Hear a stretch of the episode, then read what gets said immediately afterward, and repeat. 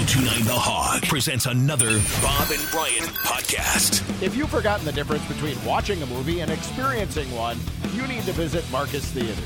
Start by visiting marcustheatres.com.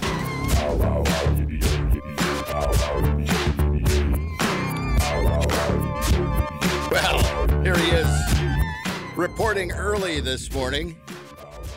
And, uh, oh man, that couldn't have been too happy with the Packers defense, especially in that second half yesterday.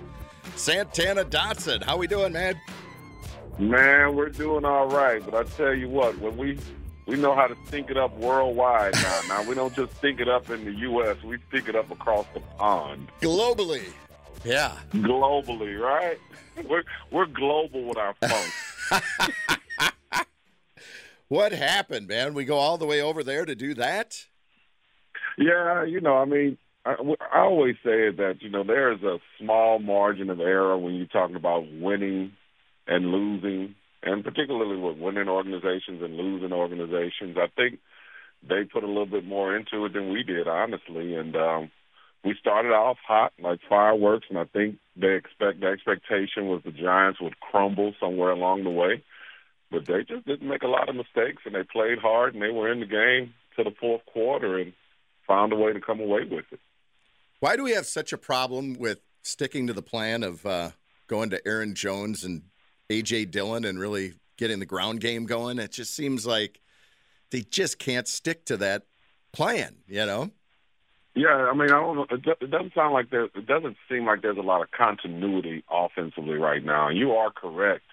Um, you know, we are running the ball, running the ball well, and then what comes off of running the ball is play action. And if you notice those those passes over the middle, they're always there and always open, but we're not calling play action, and there's got to be a reason why, uh, because that's kind of complimentary football, which I don't see. But you, it seemed like yesterday they wanted to work on the quick screens and a lot of the quicks, and they've been doing a lot of that the last two to three weeks.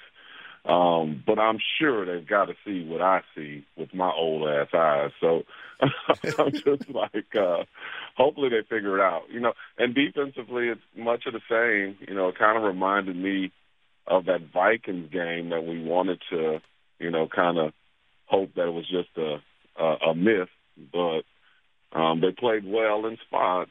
But when they're giving up a pass or a run, it's a gigantic one. You know, like it's almost like they're dropping coverages or don't really realize who got who. Which this, you know, at this at just this juncture of the season, that shouldn't be happening. Yeah, it, it almost seems like when they when they go against a real shifty guy like Saquon Barkley, they can't uh, can't keep him corralled. You know, they just he gets into that Yeah. secondary and it's look out. They, nobody can get near tackling him. Exactly, and he's a talented kid. Don't get me wrong, but when you look at the Giants, they were completely depleted. They didn't have a lot, particularly on the offensive side of the ball. And um, you know, Saquon isn't he's not Barry Sanders, but he is talented. But I I was surprised at how many one-on-one tackles that he made people miss because defensively it's a group effort, and if there's not a lot out there in a coaching report or to do defensively, everybody should have had their eyes on number 26, which is Saquon. Yeah, yeah. Uh, do you think uh, the travel had anything to do with the Packers? I mean, there's there was some guys talking about that. Um, like uh, Amos said something about you know the the time difference and the jet lag and all that kind of stuff played into the loss as well. And Aaron Rodgers said he didn't want to hear any of that. Just move on. Yeah, I mean, you you know, you look for reasons, not excuses, and you know, it doesn't seem like they had a lot of time over there. This is their first time going over there for a trip, so everything is kind of brand new.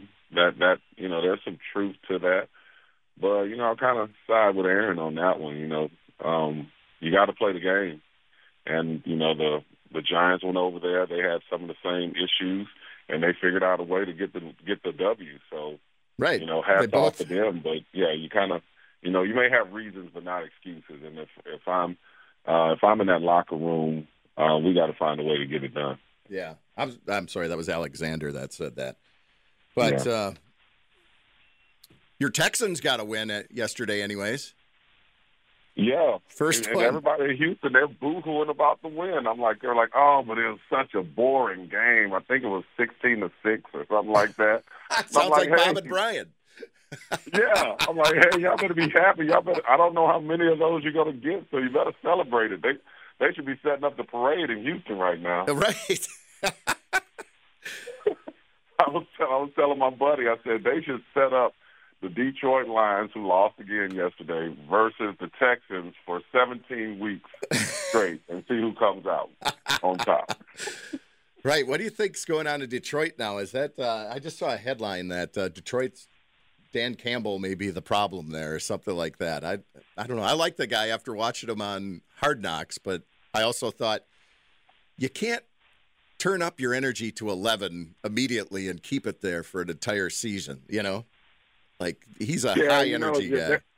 You're exactly right. I mean, there's a lot of truth to that, Eric. Because you know, as a, as a um, head coach, you've got to be almost like an admiral that's steering the ship or a battleship. You know, that's guiding that ship. You can't be too high. You can't be too low. You've got to almost be that calming force.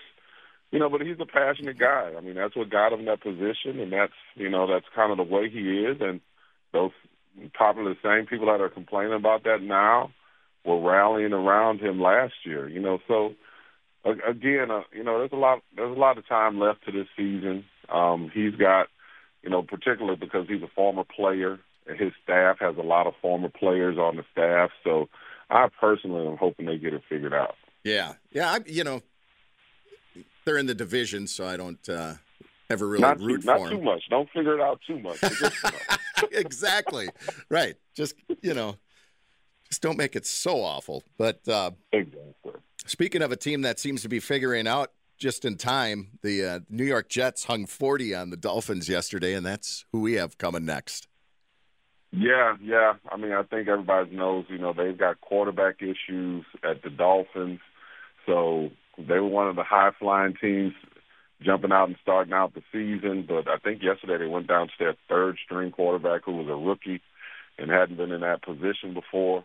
Um, so the and the Jets, I mean, I don't want to take anything away from them. You know, we like to think of, of the old Jets, but they are pay, playing inspired, inspirational football. And what I say by that, you can say you can see that they're running the ball and they're playing real good defense. And real good defense means it's a lot of rallying, it's a lot of hand clapping. You know, you can tell they're real excited on the defensive side of the ball at the opportunity every snap. So they're really a pretty good team to watch. Y'all gonna have to check them out. Well, yeah, we'll get to see them Sunday at noon. I, I don't know. This Yeah. game stinks to me. I'm like, ah, I'm nervous about this one. If they, if the Packers lose this one, the season is uh, is in trouble. I think. You know.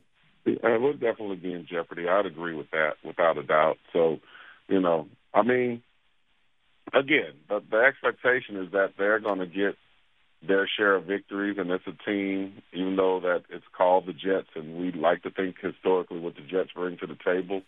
Uh, they're playing better, but the- it's a game that the Packers, at home particularly, should be able to come out and find a way to win. Yeah, I, I hope so. Yeah. Did you have the uh, early morning uh, football party going yesterday for that 8 a.m. kickoff for the Packers? Yeah, we were passing around the tea and crumpets. it made for a long day of football. My goodness, We- you know that. If, if you got an eight thirty kickoff, everybody's up and out on about six thirty seven, right? Yeah, the the bars were packed around here at before eight o'clock for the for kickoff. Yeah, that was crazy. It's, so uh, all good tonight. Yeah, it, it was. Uh, I'm sure it's a, a slow Monday morning for a lot of people today. Yeah. All right, SD, great talking to you, man. And uh, yeah, the guys will be back next Monday to talk some football All right, those slackers. I'll talk to you guys next week. Stay up, Eric. All right, brother. Santana Dotson.